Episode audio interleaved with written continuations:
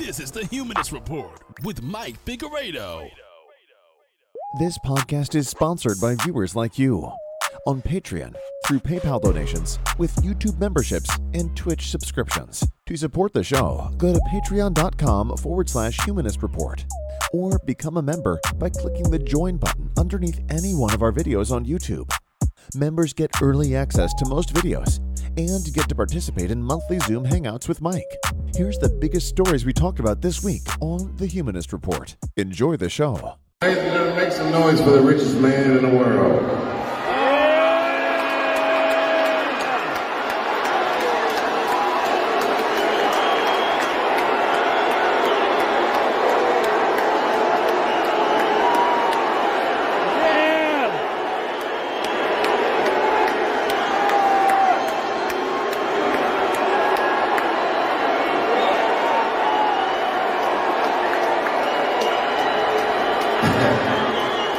Cheers and boos, I see.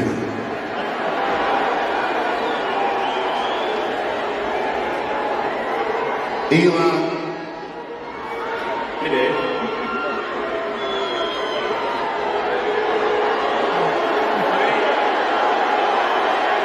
Controversy, buddy. Weren't expecting this, were you? It sounds like some of them people you fired are in the audience.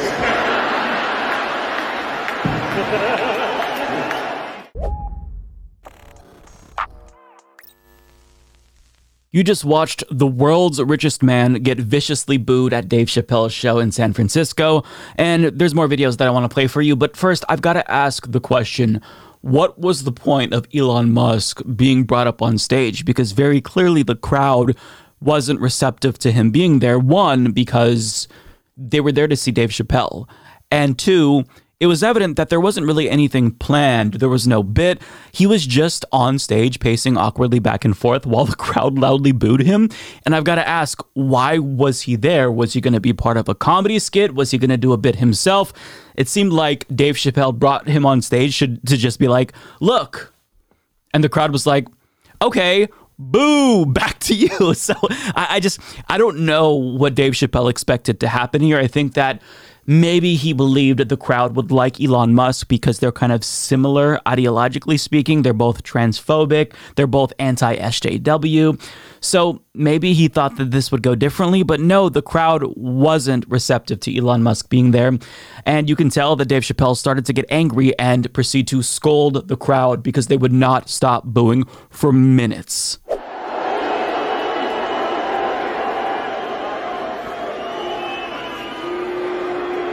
Tough road ahead, like sounds like. But you notice one thing, all those people are booing, and I'm just I'm just pointing out the obvious. You have terrible seats, and I understand. all coming from way up there, niggas, the last minute, non-planner niggas, boo, boo. You niggas can boo if you want. This nigga gave me a jetpack last Christmas. Fly right past your house, nigga. Boo these nuts and you'll fly on my jetpack. That's how we like to chill. We do ball the shit.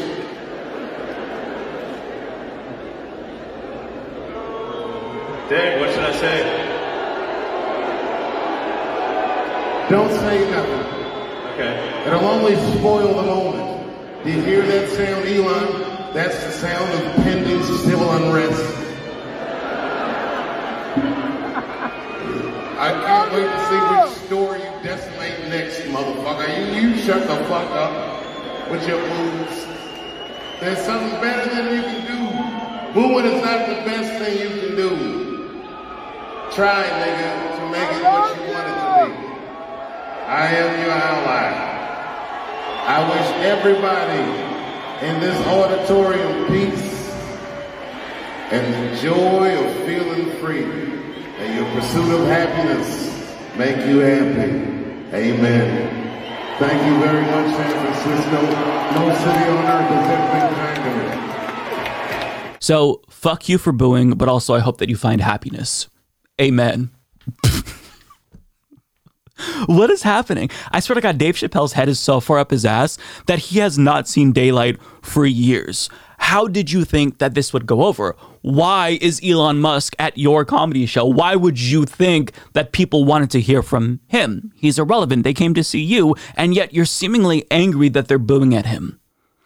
I just don't get it. And my favorite part was when Dave Chappelle was like, uh, well, you could boo all you want, but he sent me a Christmas gift pack last year or something like that. Oh, okay. Why didn't you just mention that up front? Because if we knew that he sent you a Christmas gift pack last year, then we wouldn't have booed. Why would we care about that, Dave? What? I can't. I, I, can't handle these out of touch rich snobs who think that they're better than everyone. And if something that they say or do doesn't land, then they immediately take to blaming the audience and not themselves for just flailing. And you could tell that even Elon Musk didn't know why he was there because he said, Dave, what should I say? So you mean to tell me that you brought out the world's richest man to just say, look, and you thought that that would suffice? I just, I don't understand what Dave Chappelle was thinking here. And I've got to play probably the most lethally cringeworthy clip from this entire thing when Elon Musk, he tried to be more endearing to the audience and it did not go over well.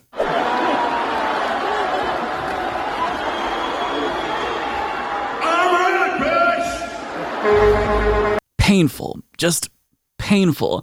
And people online are saying that he said, I'm rich, bitch, but it sounded like he was saying, I'm Rick, bitch, if you listen. And I listened multiple times. So I think that he actually fucked up the line that he was trying to say. It's either I'm rich, bitch, or I'm Rick James, bitch. But instead, Elon Musk seemingly said, I'm Rick, bitch. That's not the line. I just, I don't know what to say. Now, Elon Musk on Twitter, he responded to the boos after someone pointed it out, and he's very clearly feeling some cognitive dissonance because after he purchased Twitter and got a lot of weird right wing freaks to start cheering for him, I guess that he thought normal people would like him, but he's still not very liked. So he wrote this. Technically, it was 90% cheers and 10% boos. Bullshit, except during quiet periods. But still, that's a lot of boos, which is a first for me in real life, frequent on Twitter. It's almost as if I've offended San Francisco's unhinged leftists. But nah. Now, Alejandra Caraballo ratioed him with this perfect dril tweet, which reads, And another thing, I'm not mad. Please don't put in the newspaper that I got mad. But he's definitely mad. And he's coping by claiming that he was booed because the unhinged leftists didn't like that he was there. Elon, you were at a Dave Chappelle stand up event in the year 2022. Dave Chappelle is one of the most vicious transphobes in America. He's made it abundantly clear that he hates trans people. So anyone who was there either also hates trans people, which makes them not a leftist, or they were there to see Dave Chappelle despite his obvious and blatant transphobia. So to chalk this up to being hated by the unhinged leftists, it's just it's complete bullshit. But yet he's taking this personal and he thinks it's the wokesters that booed him. So he tweeted this out also. The woke mind virus is either defeated or nothing else matters. Yes, because the woke mind virus is a more salient problem than anthropogenic climate change or the fact that people die every single year because they don't have healthcare. It's definitely the woke mind virus. Look, I, I think that he believed that he was in safe territory. He was up on stage with a fellow transphobe and thought that the audience would love him. But no, just because you have a lot of weird right wingers online cheering for you doesn't mean that normal working class people like you in real life. Normal people don't want to simp for billionaires. You're part of the problem. You're part of the owner class, the donor class. You're an oligarch, and they see you as a reason why they're currently living in poverty because people like you are so greedy. You hoard your wealth, treat your employees like shit. So even if they were there to see Dave Chappelle and they're not necessarily that woke, still they can acknowledge, working class people can acknowledge that people like you are the problem, Elon Musk. They see through the pandering, and I think that Scarlet Red put it best. Elon is discovering the one thing that money can't buy is the love and respect of regular people. And that is exactly correct. Just because you have money doesn't mean that people are automatically going to respect you. In fact, most people see you as a fucking loser, Elon Musk, because you are.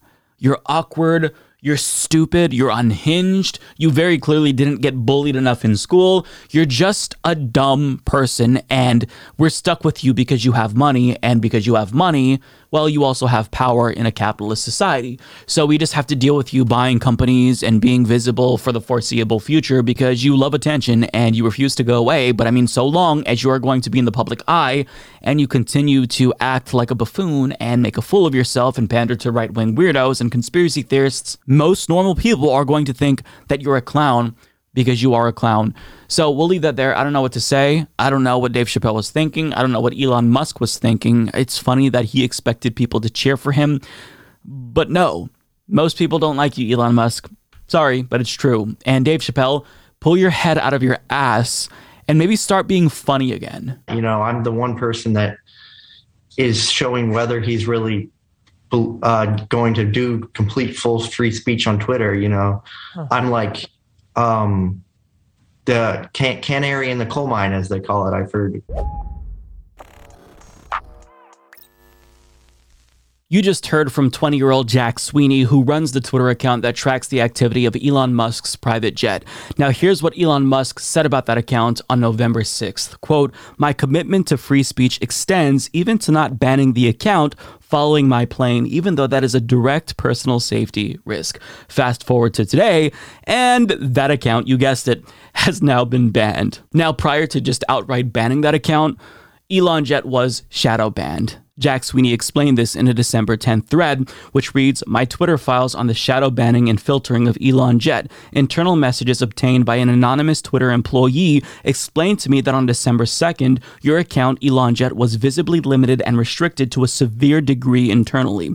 He then shared a screenshot from Twitter's VP of Trust and Safety requesting heavy visibility filtering for the account. Now, at the time that I record this video, Jack Sweeney's account is also, you guessed it, now banned. So much for freedom of speech, right? Now, the Elon Jet account was not the only account that was shadow banned. I checked because you can actually check to see the status of your account, and there are a number of other accounts, predominantly on the left, that are indeed shadow banned. This includes the Serfs, which was ghost banned, along with the National Rational, David Pakman, Good Politic Guy, and even myself, until that is, it was reversed this morning for some reason. So this was never about freedom of speech for Elon Musk. Elon Musk is a socially awkward, lonely simpleton who knows that you can actually get the applause that you've been searching for but never had your entire life by pandering to the far right. He tweets out dumb shit, they clap like seals, and he gets a dopamine rush. It's really that simple. And the best part about this for Elon Musk is that he doesn't even have to be likable or creative. He just says buzzwords that he knows they'll like and he gets the attention that he's been craving now for decades. For example, he tweeted out, My pronouns are prosecute and Fauci, and received 1.2 million likes. Now, after he was viciously booed at Chappelle's show in San Francisco, he coped by tweeting, The woke mind virus is either defeated or nothing else matters. And he received over 650,000 likes for that. But as Joshua Hill put it, hate to break it to you, but when the richest people on earth tell you the real problems are pronouns and wokeness, they are trying to distract you from something. And Joshua is exactly correct about that. The only people in the entire world stupid enough to not see through Elon Musk are members of the right wing tribe that chose to adopt him as one of their own. But he doesn't even really care about their dumbass culture war. He's just pandering to them. He told them all to vote Republican, and then he didn't even vote himself in this last election, which is good, by the way. But it just goes to show you that he's doing what he's doing for applause, for attention, because he doesn't give a shit about their culture war issues. He only cares about maximizing profits. So he chose Republicans as his tribe, in part because of that, but also because no one else is as gullible and unintelligent as these reactionary imbeciles. But normal people see through him because he is obviously a terrible person who isn't just a greedy oligarch, but he's a union buster. He exploits and abuses his own workers. But do you want to know who's willing to look past that?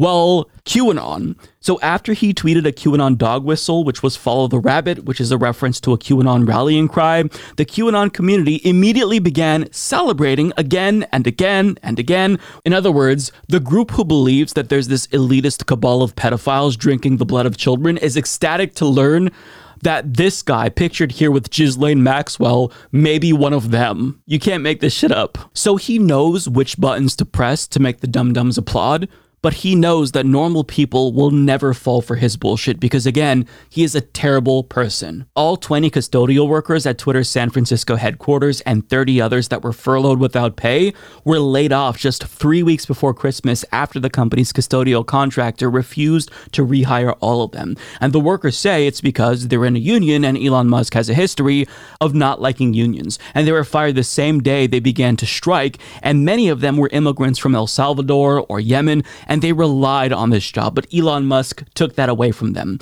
And additionally, as In These Times explains, in mid November, Musk instated an extremely hardcore work culture at Twitter, demanding 80 hour work weeks and prompting a wave of resignations. Janitors say that afterward, some conference rooms in Twitter's headquarters were converted into makeshift bedrooms and nurseries with mattresses, blankets, pillows, and bedside tables. But that's not all, because in order to cut costs, leaders at Twitter have even discussed not paying severance to the thousands of employees that the company has laid off. And as the New York Times explains, and Mr. Musk has threatened employees with lawsuits if they talk to the media and act in a manner contrary to the company's interest, according to an internal email sent last Friday. But if all of that wasn't bad enough, Elon Musk seemingly retaliated against Twitter's former head of trust and safety, Yoel Roth, after he penned an op ed in the New York Times criticizing Musk's managing style. Now, Elon Musk seemingly retaliated by insinuating that Yoel Roth was a pedophile based on an out of context excerpt from his 2016 doctoral dissertation,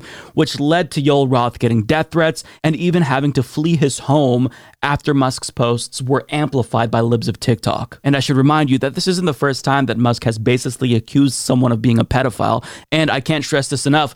This is the guy pictured here with Ghislaine Maxwell who wants you to think that other people are guilty of pedophilia. So Elon Musk is a piece of shit and he has to live with the fact that most people see him for what he is. He's a petty, narcissistic, uncharismatic loser who, even though he has more money than most human beings ever, he still can't buy the one thing that he desires the most, and that is appreciation, attention. But he can try to milk the far right for a little bit of love and attention so long as he plays their greatest hits and speaks buzzwords to them because again this is the only sector of our entire society that is dumb enough to fall for an oligarch who doesn't care about them he just wants them to give him attention to make him feel special and appreciated so going back to the beginning of this video with Jack Sweeney getting banned and the Elon Jet account being banned, this was never about freedom of speech for Elon Musk. This was about Elon Musk trying to find ways to earn credibility among the far right, which is the only group of people in the United States who would accept his stupid ass. And that is incredibly pathetic and sad, but it's very much on brand for Elon Musk. She is a corporate Democrat uh, who has, in fact, along with Senator Manchin, sabotaged enormously important legislation. You just listened to a snippet of Senator Bernie Sanders' CNN interview where he repeatedly dunks on Kirsten Sinema after he was asked about her decision to leave the Democratic Party. And I don't even like this being framed as a decision because really she had no choice. And we'll get to that. But he talks about why he believes she made this decision and he thinks that it's about political aspirations. Let's listen. I don't want to spend a whole lot of time uh, on Senator Sinema. She has her reasons. Uh, Dana, I happen to suspect that it's probably a lot to do uh, with politics back in Arizona. I think uh, the Democrats there are not all that enthusiastic about somebody who helps sabotage some of the most important legislation that protects the interests uh, of working families and voting rights and, and so forth. So I think it really has to do with her uh, political aspirations uh, for the future in Arizona. But for us, I think nothing much has changed in terms of the functioning of the U.S. Senate. He's not wrong. I do think that she has political aspirations and is deluded enough to believe that she could maybe run for president or governor of Arizona one day. But I think that ultimately this is about two things. One, she wants attention, and by doing this, she can get lots of attention, at least for a week or so while she's in the news cycle. But most importantly, she had no choice because the writing was on the wall. She couldn't survive a Democratic Party primary. And if she wanted to continue to have a political career, she had to pivot. A January Data for Progress poll found that she had a net negative 57 unfavorability among Democratic Party primary voters in her own state, and her ceiling against the potential primary challenger was 17%. So if she didn't do this, if she actually tried to compete in a Democratic Party primary, her career would be over. So running as an independent is the only shot that she has if she wants to stay in the Senate. Now, she is pretending as if she's doing this for altruistic reasons and really, you know, she she's tired of the polarization and all this bullshit, but we know what this is about. But listen to the way she explains it to uh, Jake Tapper. She's so phony. I know this is really hard for lots of folks, especially in DC. But what's important to me is to not be to not be tethered by the partisanship that dominates politics today. And I think Americans are tired of it. I think Arizonans are tired of it. What I'm interested in is working on all those issues that you just mentioned that I care deeply about and that I believe my constituents care deeply about. But I want to work on them in a way that is productive, that is free from the trappings of the pull of the political system. You know, the national political parties have pulled our politics farther to the edges than I've ever seen. I want to remove some of that kind of that poison from our politics. You are the poison, Kirsten Sinema but she pretends as if polarization is the worst issue ever in DC.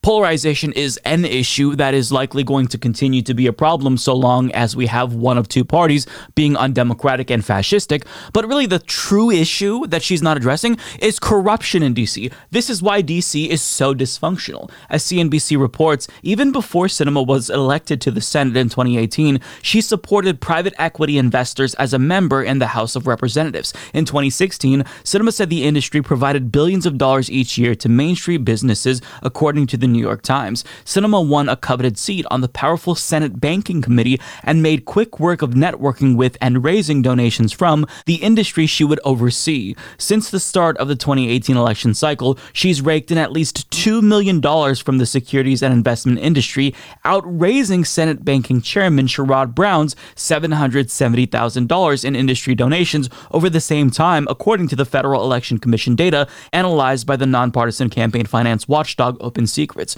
Employees at private equity firms Kohlberg Kravis Roberts, the Carlyle Group, and Apollo Global Management donated more than $95,000 combined to Sinema from the 2018 election through the current 2022 election cycle, according to campaign finance data. So she's just corrupt. Period. We don't have to speculate further than that.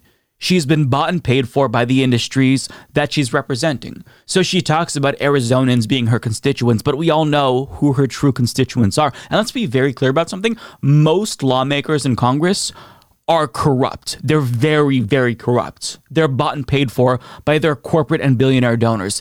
But the difference is that Kirsten Sinema is so brazen about her corruption, she's so in your face about her corruption that people see through it. They see that she's not representing them after they voted her in office. She's exclusively representing Wall Street and rich people, private equity firms.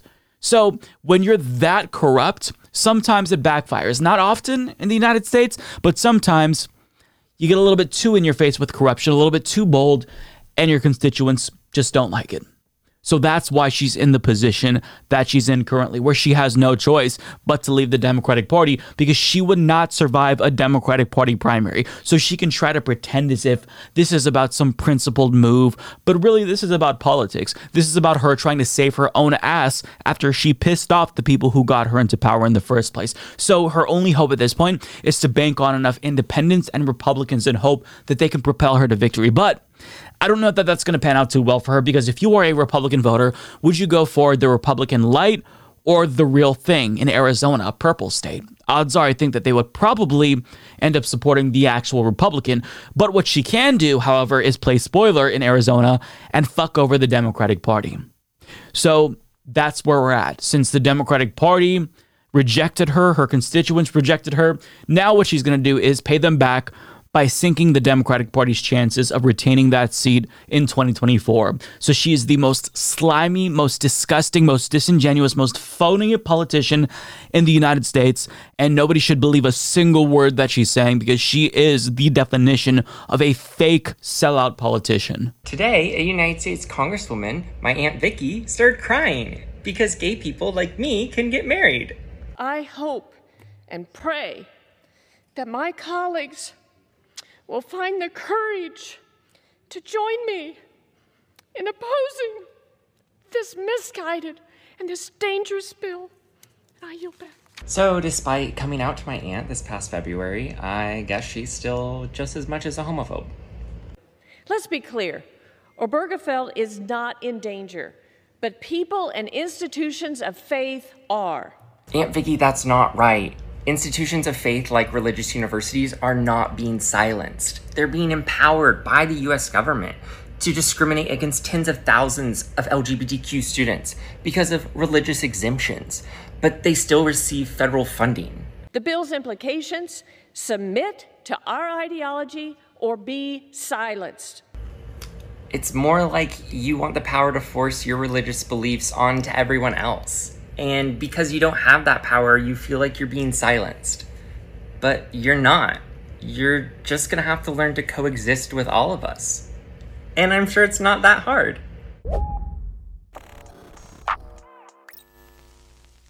You just listened to Andrew Hartzler, the nephew of homophobic Republican lawmaker Vicky Hartzler, who, as you'll all remember, cried on the House floor last week while urging her colleagues to reject a same sex marriage bill. And everything that Andrew said to rebut his homophobic auntie's point was spot on. Now, it took a lot of courage for him to make that TikTok because this is not some distant relative who he never sees. He explains that he was very close with his auntie and you can tell that even though he came out to her, she's still deeply, deeply hateful. And unfortunately for Andrew, a lot of his other family members, including his parents, shares the same homophobic views. So he explained in an as told essay published in Insider why he chose to finally call her out, and it's because really he's been put through hell. So the article is titled I Called Out My Aunt, Representative Vicky Hartzler, after she made a homophobic speech in tears. Since surviving conversion therapy, I want people to know they don't have to accept the hateful rhetoric of those in power. And he explains From a young age, I've heard, read, and seen what my aunt, GOP Representative Vicky Hartzler, has done to target my community, but I always felt like there was a boundary I should respect. I had grown up very close to my aunt, and after all, she was family. During my second year of college, however, my perspective changed when I came across a HuffPost article that revealed my aunt hosted a conversion therapy group at the US Capitol in 2019. When I looked at a photo from the event, I was surprised. A conversion therapist that I used to see in high school after I came out to my parents was there.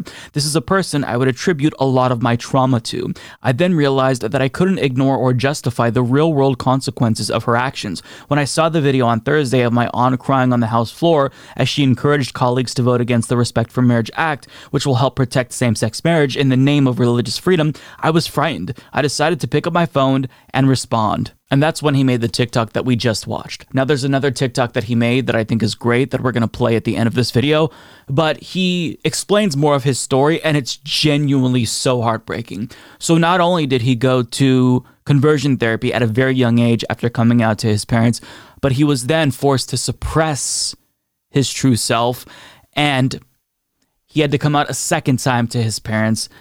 He was sent away to a religious college where he was subjected to even more abuse. So it's like gut punch after gut punch after gut punch. And I have homophobic family members, but none of them are as powerful as Vicky Hartzler, thankfully. So to see him come out at the end of this in a much more positive uh, position is really encouraging. And this story has a happy ending because he is taking action to take on the people who abused him. So he continues here When it was time to pick a university to attend in 2017, my parents, in an attempt to protect me in a safe little bubble of Christian abiding people, sent me to Oral Roberts University. At this religious institution named after the famed televangelist, being gay was against the honor code. At the beginning of college, I decided that because I was in this all Christian environment, I would give it one last chance to change and be straight and get my parents to accept me.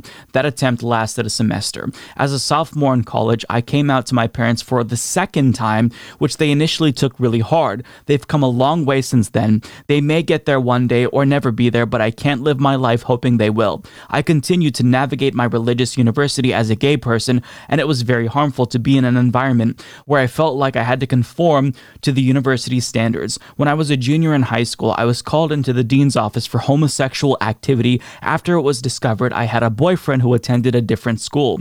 I was subjected to conversion therapy type accountability meetings, as they called it, as a result. These meetings consisted of lectures about holy sex and what constituted a godly relationship. So let's just try to put this into context here. He comes out of the closet, is subjected to conversion therapy, which is abuse by his parents. Then he comes out a second time. And because he's at this college, once again, subjected to more abuse in the form of accountability meetings, which is conversion therapy light, seemingly based on how he describes it. I mean, look, if I were him, I would absolutely disown my parents. I would never speak to them again, but it seems like he's a less bitter person than I am. But that's just his parents should be begging him for forgiveness after all that they put him through. And he says that they've come a long way, but they're still not where they should be. So, I mean, it's astonishing to me that they're so hateful. They subjected their own child to torture and abuse, and they still won't fully embrace him as if he's the one with the problem and not them. Unbelievable unbelievable. But the good news is that Andrew is done with the bullshit. And not only is he calling out his aunts on TikTok and exposing her, but he's part of a class action lawsuit to take on these universities, that's taxpayer funded, by the way, that openly discriminate against students on the basis of sexual orientation or gender identity. Now, the class action lawsuit that he's a part of was spearheaded by the Religious Exemption Accountability Project. So, this is him fighting back after this school abused him. And yes, that's what they did abusive. They were trying to convince him that who he was was unholy, was was bad, was disgusting, and that's not okay. I'm sorry, but if you're going to take taxpayer money, you shouldn't be allowed to discriminate. I mean, let's be clear, you shouldn't be allowed to discriminate period. You should be shut down entirely if you discriminate, but to take taxpayer dollars and do things like that, not acceptable at all. So I'm glad that he's part of this litigation. But let's get to the last TikTok that we're going to play from him, uh, where he further exposes his auntie. Who's ready for a little history lesson? So the year is 2003, and Massachusetts has just become the first state to allow same sex marriage. So, what does my Aunt Vicky do?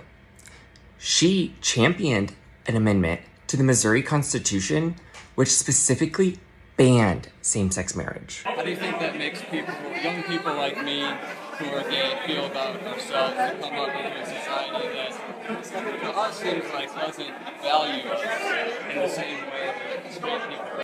That was Alex, who confronted my aunt after a town hall meeting in June of 2011. Now, listen to my Aunt Vicky's response.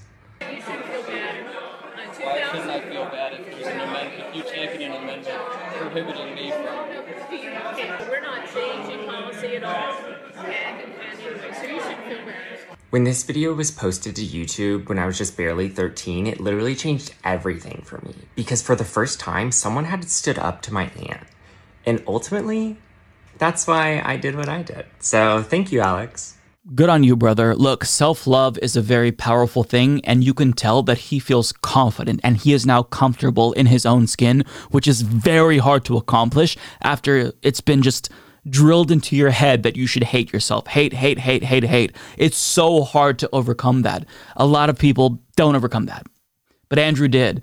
And he should really be proud of himself because what he has managed to accomplish where he's at right now, getting there is no small feat. And again, I speak from experience with homophobic family members as well. I too have an uh, have a homophobic aunt that I had to disown, but not one who's powerful like that. So Andrew has been through hell, and he's doing really good, and he's fighting to make the world a better place. So I think that he should be proud of himself, and I commend people like him because people like him are making the world a better place. They're trying to fight for a better future for LGBTQ plus people so they don't be subjected to the, to the same abuse that our generation was subjected to. So keep on fighting, Andrew, and we're right there with you. Talking Points memo obtained thousands of text messages from former White House Chief of Staff Mark Meadows, and even though none of this is surprising at this point in time, it gives us a very clear image as to how people in power specifically try to overturn the 2020 election and end democracy in the United States. They report, based on TPM's analysis, Meadows received at least 364 messages from Republican members of Congress who discussed attempts to reverse the election results with him. He sent at least 95 messages of his own. Meadows' text log shows what the scheme to reverse the election results looked like behind the scenes, revealing new details about which members of Congress helped spearhead the efforts and the strategies they deployed. The members who messaged Meadows about challenging the election included some of the highest profile figures on the right flank in Congress, such as Senator Ted Cruz, Representative Jim Jordan, and Representative Mo Brooks, all of whom are identified as playing leading roles in the effort to undo Trump's defeat. Now, other members of Congress also played roles, but not necessarily leading roles. Still, the text messages that they sent to Mark Meadows are just chilling. What they're calling for is an end to US democracy. I can't stress that enough. So here's what Ralph Norman sent to Mark Meadows just three days before Biden was set to be sworn in. This was on January 17th of 2020. He says, Mark, in seeing what's happening so quickly and reading about the Dominion lawsuits attempting to stop any meaningful investigation, we are at a point of no return in saving our republic. Our last hope is invoking martial law. Please urge to president to do so. Now, since he doesn't know what martial law is, given that he misspelled it, I'm thinking maybe he didn't necessarily know what he was calling for, but it doesn't matter. It doesn't matter. You just called for the president of the United States effectively to end democracy in the United States by suspending civil law and invoking military control. Also, you can install Trump as the president after he lost this election. This is a sitting member of Congress who's calling for this. But he's not alone because text messages between Mark Meadows and Marjorie Taylor Greene also sent on December 17th, showed that she was urging the same thing, and she claims that other lawmakers were also calling for Trump to do this. Rolling Stone explains by January 17th, Greene told Meadows that several Republicans in Congress wanted Trump to declare martial law. She too appeared to think giving power to the military was named after a person named Marshall. In our private chat with only members, several are saying the only way to save our republic is for Trump to call for martial law, Greene wrote.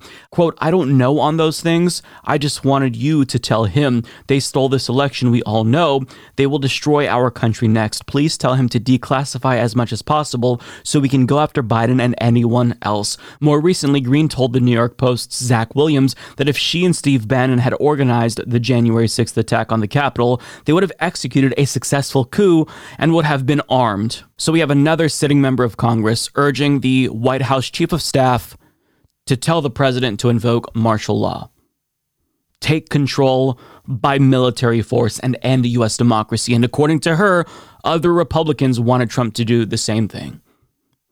They're actually plotting a coup here. This is a violent overthrow of U.S. democracy by military force. This is what we're learning here.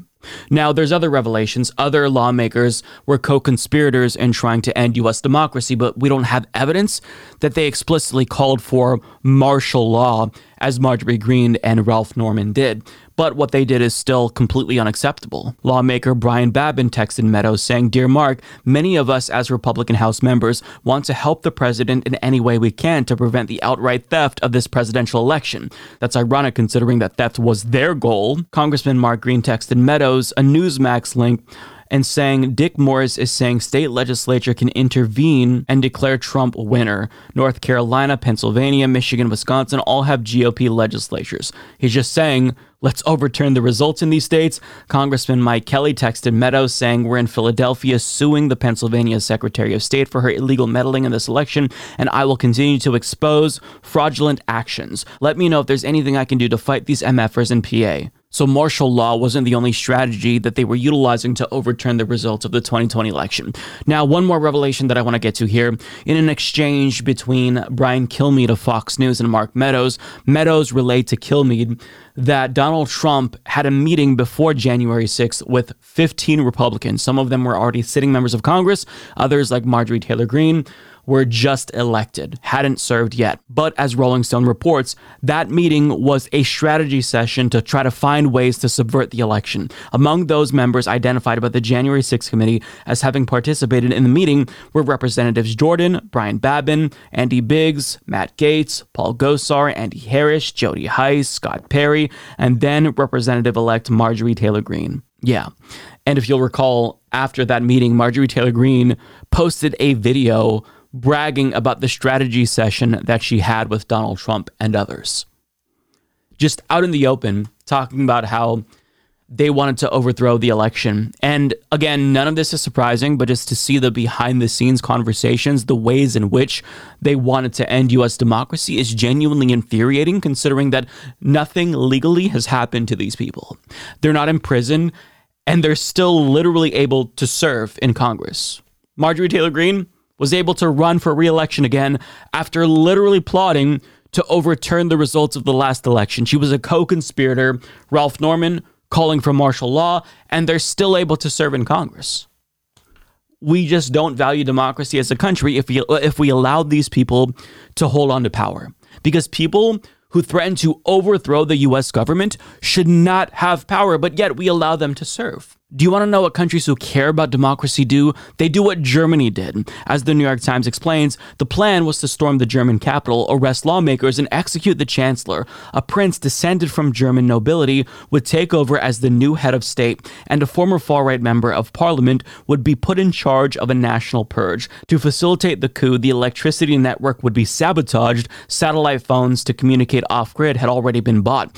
This is what German prosecutors and intelligence officials say a nationwide far right terrorist attack was plotting before 3,000 police officers and special forces fanned out across the country on Wednesday to raid 150 homes and arrest 25 suspected co conspirators. They included an active duty soldier, a former officer in the elite special forces, a police officer, and at least two army reservists. So in Germany, when they uncovered this coup plot, they took action and they arrested the co conspirators who were all plotting this coup. Now, some of the individuals were influenced by QAnon, the group who plotted this coup. Specifically, was influenced by QAnon and also citizens of the Reich, which believes that Germany isn't a country, rather, it's a corporation that was set up after World War II by the Allied forces who won. But long story short, Germany saw that there were these people who were trying to overthrow democracy and they were all arrested. But in this country, we let coup plotters go on to serve multiple terms in Congress. It's because we just don't value democracy in this country as much as Germany values democracy, for example. Because to allow these folks to run for office, it just shows you we're not that concerned about democracy. We're not that concerned about these co conspirators who plotted with Donald Trump to end U.S. democracy because we still have Marjorie Greene, Ralph Norman, all these other folks in Congress today, making laws, influencing future elections. So it's infuriating to see these text messages, not because I'm surprised and shocked that people like Marjorie Taylor Greene would call for martial law or Ralph Norman would call for martial law. That's not surprising to me. But what is disappointing to me is how little we care as a country. These folks try to kill our democracy, remove our votes from us, and they're still in power. A new poll conducted by USA Today and Suffolk University finds that Donald Trump is actually in a lot of trouble. And no, I'm not referencing the legal trouble that he's in because he is indeed in a lot of legal trouble as well. But politically speaking, he is losing his status quickly as the GOP primary frontrunner. Who's he losing that status to? Well, you guessed it, Ron DeSantis. As USA Today explains, Republican support for Donald Trump's presidential bid in 2024 has cratered. An exclusive USA Today Suffolk University poll finds as the former president is beleaguered by midterm losses and courtroom setbacks. By 2 to 1, GOP and GOP leaning voters now say they want Trump's policies, but a different standard bearer to carry them. While 31% want the former president to run, 61% prefer some other Republican nominee who would continue the policies Trump has pursued. They have a name in mind. Two thirds of Republicans and those inclined to vote Republican want Florida Governor Ron DeSantis to run for president. By double digits, 56% to 33%, they prefer DeSantis over Trump. Holy shit. So I'm not sure if you can uh, smell that right now, but that is the smell of Donald Trump shitting himself as he reads this poll because you know he reads the polls, right? He is hyper focused on polls. So he's going to see this. And will he say that it's a fake poll or will he try to readjust? Can he even readjust at this point? It's hard to say, but one question that's on my mind is for all of these GOP primary voters that they're polling, what policies in particular from Donald Trump are they so enamored with? Because I'd bet that if you asked them, they couldn't name a single fucking policy. These are people who are fixated on the culture war and nothing else. They care about what bathrooms trans children are using and CRT. What policies do they support from Donald Trump? I bet you they wouldn't be able to name any. But what's happening is a bunch of people namely, if I'm being frank, the dumbest people in the American electorate are finally waking up and they're leaving one cult leader for another. Now, I, I said before that the health and longevity of US democracy will hinge on whether or not these imbeciles flee Donald Trump and opt for somebody else who isn't as clear and immediate as a danger to democracy. And it does indeed seem to be the case. Now, I'm not going to say that Ron DeSantis isn't dangerous because, in a number of ways, I'd argue he's more dangerous than Donald Trump, but he hasn't yet sowed doubts about elections like Donald Trump has, as explicitly and loudly as Donald Trump has. So, in terms of whether or not he tried to steal an election in the brazen way that Trump did, that's yet to be seen. But if he were to actually be president, I do argue that Ron DeSantis would be leagues worse, orders of magnitude worse than Donald Trump, because I think that he doesn't shoot himself in the foot as much as Trump does, and he's more effective at governing. Whereas Trump is just kind of a showman. He talks shit and then has other people more smarter than him try to do his dirty work. Um, but it's not just that Donald Trump, getting back to this poll, by the way, is in danger of losing the GOP primary. But in the event he were to face off against Joe Biden, at least currently, Biden would clap his cheeks. Biden would win 47 to 40. That's a seven point difference. That is huge. However, in the event Trump were not in the equation and DeSantis were the one to face off against Joe Biden, well, in that instance, DeSantis wins 47 to 43. So not only is the base turned off by Donald Trump, but now Republican propaganda outlets can make the case well, look, do you want to lose with Trump or win with DeSantis? This is about electability. Now, previously, based on what I've seen, it doesn't seem as if GOP voters are as receptive to, to the electability argument as Democratic Party voters are, because that was basically make or break. Joe Biden was seen as the more electable candidate in 2020, and voters opted for him over Bernie Sanders, even if politically they agreed with Bernie Sanders and they wanted Medicare for all. So, will GOP voters make that calculation? That has yet to be seen. Now, what makes matters especially sad for Donald Trump in a hilarious way is that he announced his uh, 2024 campaign about four weeks ago now and nobody seemingly cares. Nobody's really talking about it. And so much negative things have happened to him between now and the time he announced. Mediaite breaks it down. Just a few days after Trump's campaign launch, Attorney General Merrick Garland announced the appointment of former Hague prosecutor Jack Smith as special counsel to investigate Trump regarding the efforts to overturn the 2020 presidential election and the classified documents and other presidential records that were allegedly improperly taken to Mar a Lago. Also, Trump's endorsed candidates flopped in the November midterm elections, with Herschel Walker's runoff election loss in Georgia the sour cherry on top of a shit Sunday, depriving the GOP of a much anticipated red wave and fanning the flames of Republican unrest with their titular party head. The Trump Organization and the subsidiary company were found guilty of all 17 criminal charges brought by the Manhattan District Attorney's Office. And then there was the November 23rd dinner at Mar a Lago that Trump hosted with Kanye West and Nick Fuentes Fuentes, two people who were already notorious for their anti Semitic comments. West, now legally known as Ye, spent the next few weeks spouting such a fire hose of bigoted nonsense that he was too nuts for conspiracy peddler Alex Jones, and his swastika tweet was too extreme for self proclaimed free speech champion Elon Musk.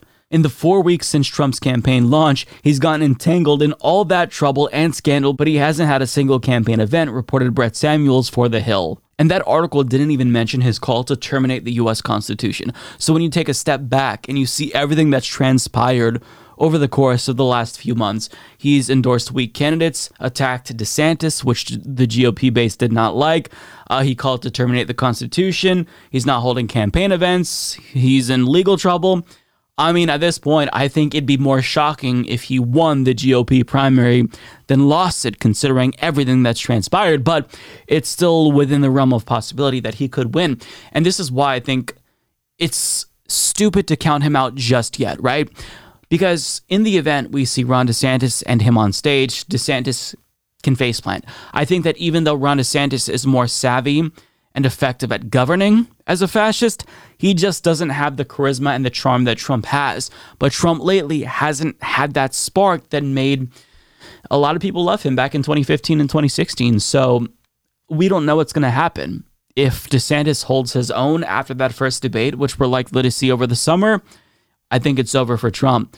But DeSantis is kind of whiny, so I, I don't know how they're going to fare on that debate stage. I, I, I just don't know. But all things considered now, Trump's support has cratered. We're past the days of him being able to shoot someone in the middle of Fifth Avenue and get away with it. Those days are long gone. He's no longer untouchable. He has scandals that have affected him. And he's kind of also his own worst enemy currently because he just can't shut the fuck up. So I don't know yet if the Trump era is over. But I've said this before, I'll say it again. If we are witnessing the end of the Trump era, this is certainly the beginning of it. Because if he rebounds after this, then it will be a minor miracle, but we'll just have to wait and see. The state of Texas is already one of, if not the most hostile states in the country towards trans people, and they are quite literally turning American citizens into political refugees because of the laws that they are producing.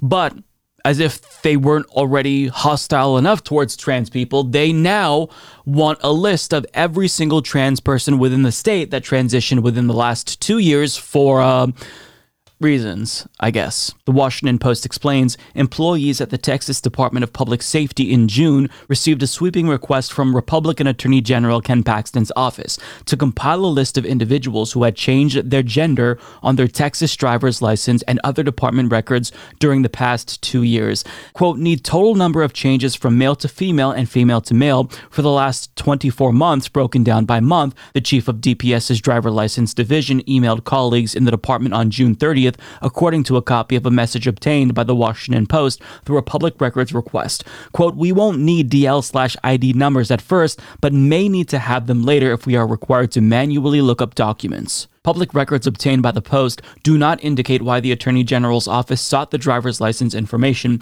but advocates for transgender Texans say Paxton could use the data to further restrict their right to transition, calling it a chilling effort to secretly harness personal information to persecute already vulnerable people. Paxton's office bypassed the normal channels, DPS's government relations and general counsel's offices, and went straight to the driver license division staff in making the request, according to a state employee familiar with it, who said the staff was told that Paxton's office wanted numbers and later would want a list of names as well as the number of people who had illegal sex change. Now, this is downright dystopian and Orwellian, and imagine for a second that a liberal attorney general wanted a list of conservatives for whatever reason. Do you think that that would go over well? No, they would rightfully say, that's tyrannical, and they're only going to use that list to persecute said conservatives. But when it's trans people, well, this is just, this is fine.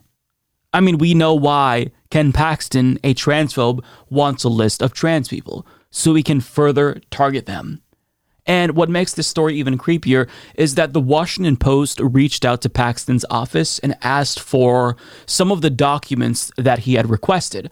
And do you want to know what the response from his office was?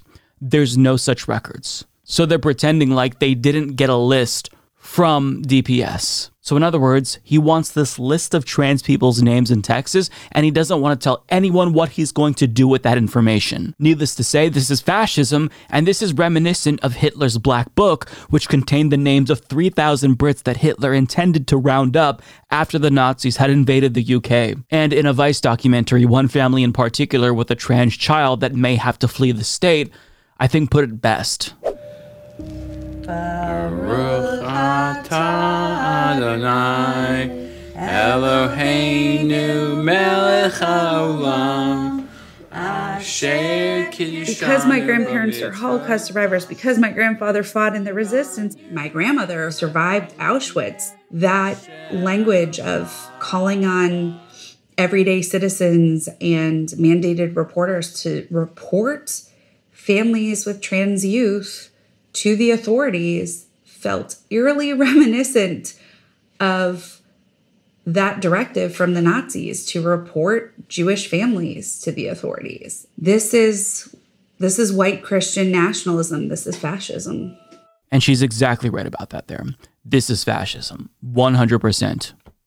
Now, we don't necessarily know how he's going to use this list specifically, but he's going to use it for bad things. He's going to use it to further marginalize an already vulnerable community. But given Texas's history of persecuting trans youth, that kind of gives us an indication as to what they want to do to trans adults. And for those of you who are unfamiliar with what they've been doing in the state, on September 16th, the Texas Tribune reported in February, following a non binding legal opinion from Attorney General Ken Paxton, Governor Greg Abbott directed the Department of Family and Protective Services to investigate parents who provide gender affirming care to their transgender children. The Texas Supreme Court Court had ruled that Abbott had no grounds to direct DFPS to investigate these families, but overturned a statewide injunction on procedural grounds. The American Civil Liberties Union and Lambda Legal brought another lawsuit after the first injunction was overturned, seeking protections on behalf of all members of PFLAG. Travis County District Judge Amy Clark Meacham granted that injunction Friday, three months after hearing arguments. Now, Greg Abbott passed that directive where he told Child Protective Services to investigate families with trans children for child abuse and made any other citizen in Texas a mandatory reporter after the Texas legislature failed to pass a law criminalizing gender affirming care for trans youth. So, like the tyrant that he is, he bypassed the legislature to unilaterally overstep his own power and force these families to be investigated as if they're doing something wrong by simply seeking out medical care for their children. It's genuinely tyrannical, but this is the state of Texas. Now, back to the driver's license issue and the names that Ken Paxton wants. Well, one trans woman who's 35 years old, her name is Alexis Salkeld Garcia. She just changed her name a year and a half ago on her driver's license and her gender. So she's one of the individuals who could be on Ken Paxton's list. And she spoke to the Washington Post, and I think reasonably so. She said, This is terrifying news because how is this going to be used against her? She doesn't want cops to know that she's transgender because they may abuse her, hence why she immediately changed her gender on her driver's license right away. But now, will they have this information? What exactly is going to come of this. We actually don't know, but we can expect nothing but negative from this. So it's genuinely disturbing that in a populous state like Texas, anyone who's transgender is just automatically public enemy number one because this state government has deemed them the enemy. And the election at this point in time is over, so you can't chalk this up to them trying to throw red meat to the base, even though this is indeed going to do that. This is them genuinely trying to do what they believe is good, and that is persecute this vulnerable community. It's just devastating. And if you are a trans person in Texas and you have the resources to leave, you should do that. But it's easier said than done because trans people oftentimes don't have a lot of resources, and especially trans people of color, because sometimes they're in these economic situations where they're rejected by their families, they're kicked out, they become unhoused, and then they don't have anything. So, what do you do if you're in this hostile environment and you need to get out, but you can't? That's a question that a lot of trans people are probably asking themselves in Texas. But certainly, if you know someone in Texas who is trans, then reach out, protect them, let them know that you're there for them because this is a really horrifying time in American history for trans people. And it's not like there was ever a period in America where LGBTQ plus people, especially trans people, were 100% safe.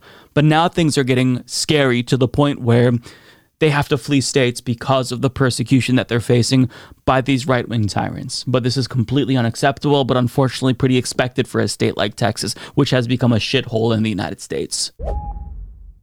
Want more? Visit humanistreport.com for links to our full catalog of videos on YouTube, Means TV, and Facebook.